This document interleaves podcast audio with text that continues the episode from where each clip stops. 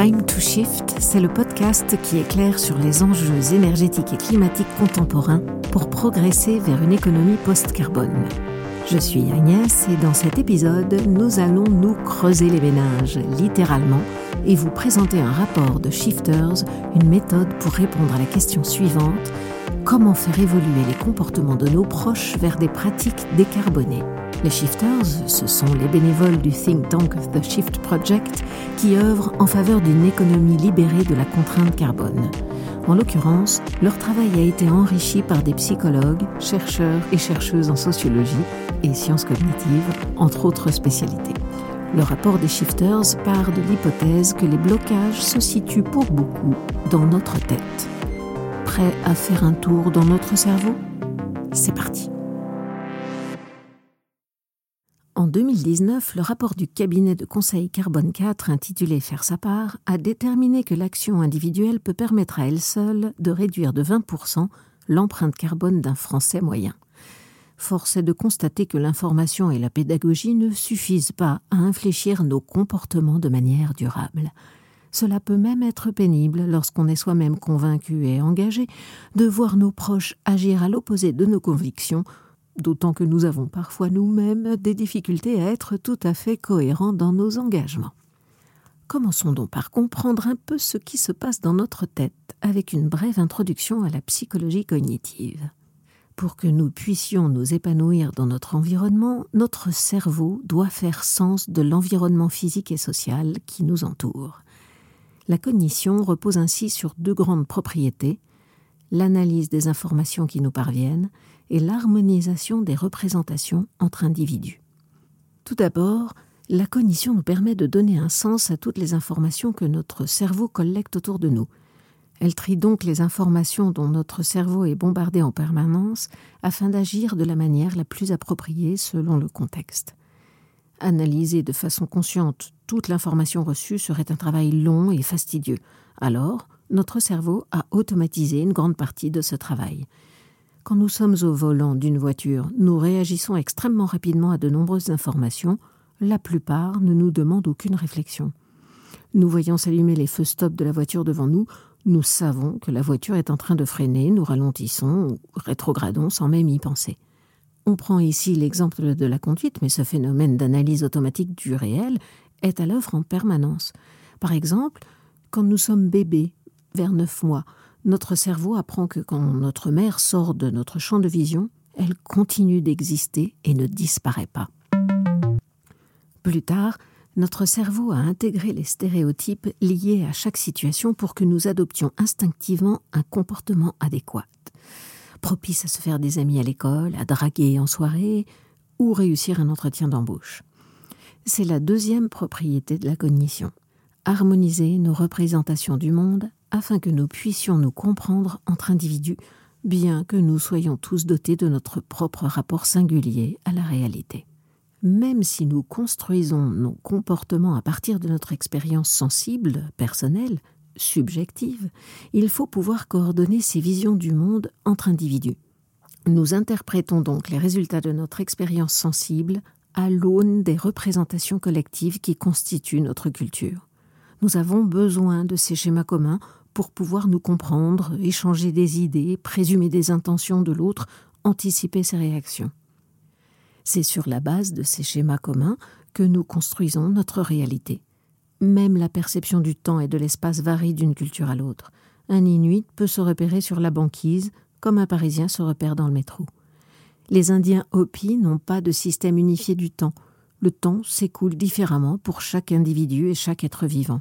D'ailleurs, chez les Occidentaux, l'idée d'un temps universel n'est apparue qu'avec le début du train.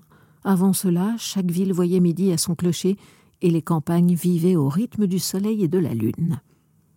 Cette deuxième propriété de la cognition nous permet de dépasser notre individualité pour opérer des changements sociétaux importants.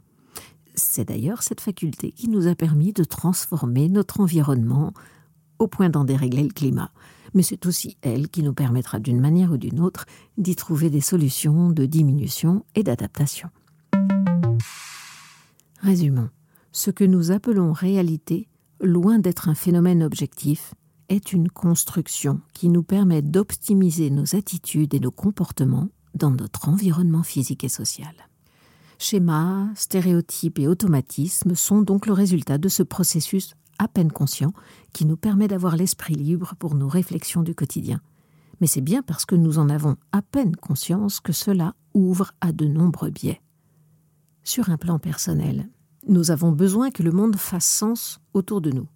Si nous sommes confrontés à une nouvelle information qui risque de perturber ce sens bien établi, notre cognition va préférer la mettre de côté ou lui trouver une explication moins compromettante. Cette tendance de notre cerveau est à la base des discours climato-sceptiques et nourrit l'inaction climatique. C'est aussi ce qui nous pousse à chercher des informations qui vont dans le sens de nos croyances et à les considérer comme plus vraisemblables que les autres. C'est le biais de confirmation nous avons également tendance à juger à partir de stéréotypes et à trouver plus sympathiques les personnes qui présentent des caractéristiques que nous estimons positives. Si la personne nous est familière dans ses manières, ou encore si elle relève d'une autorité que l'on respecte, si il ou elle est grand, beau, etc., en matière de cognition, l'habit fait le moine.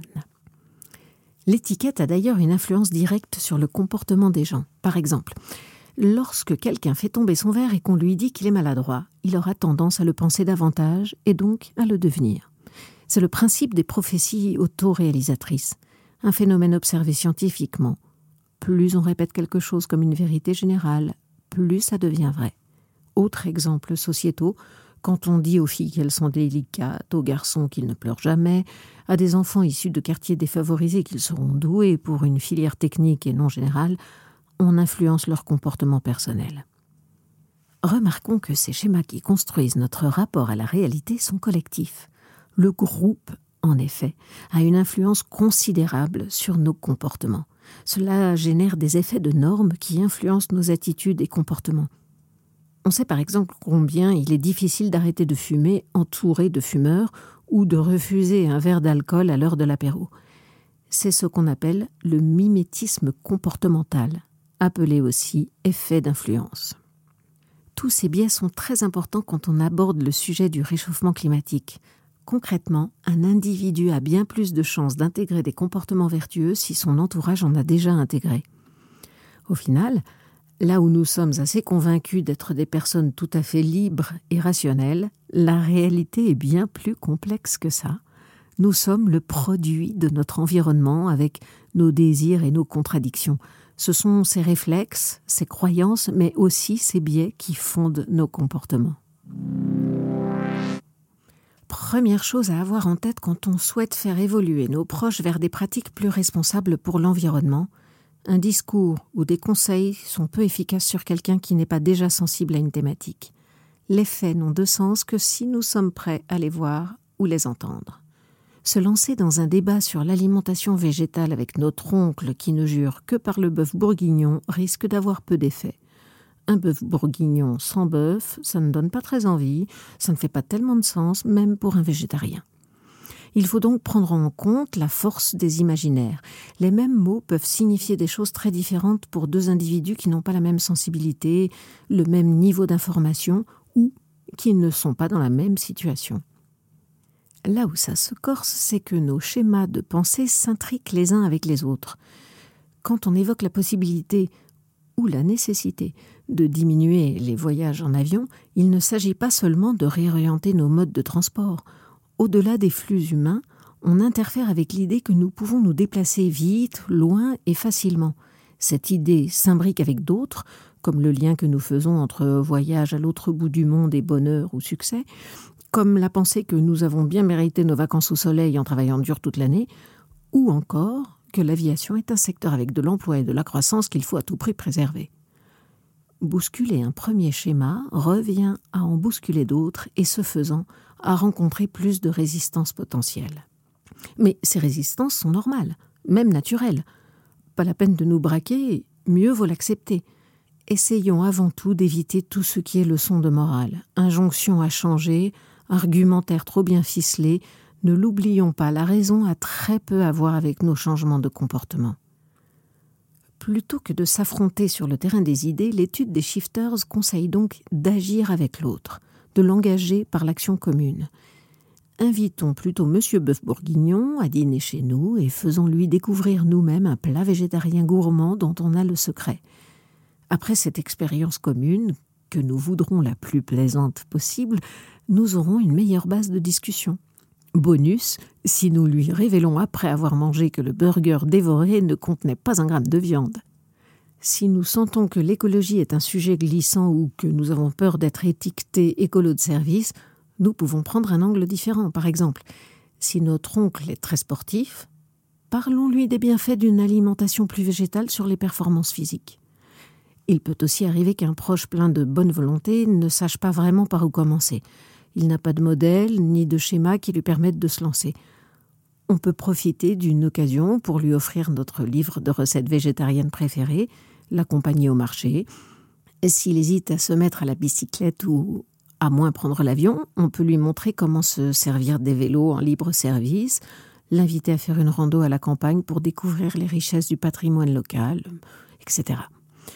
Le premier pas dans le processus de changement, c'est de faire évoluer les représentations et les imaginaires.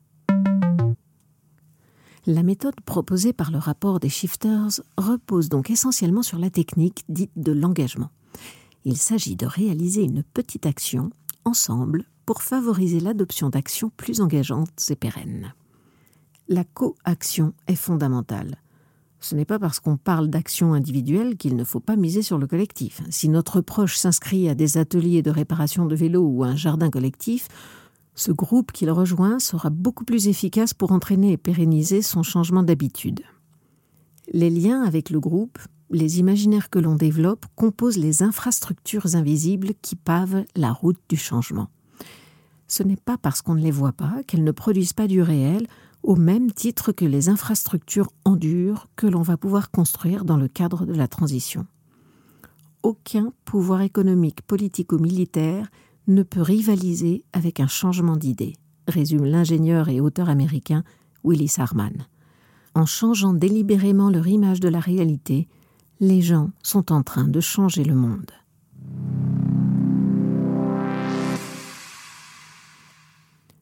Vous êtes toujours là? Espérons.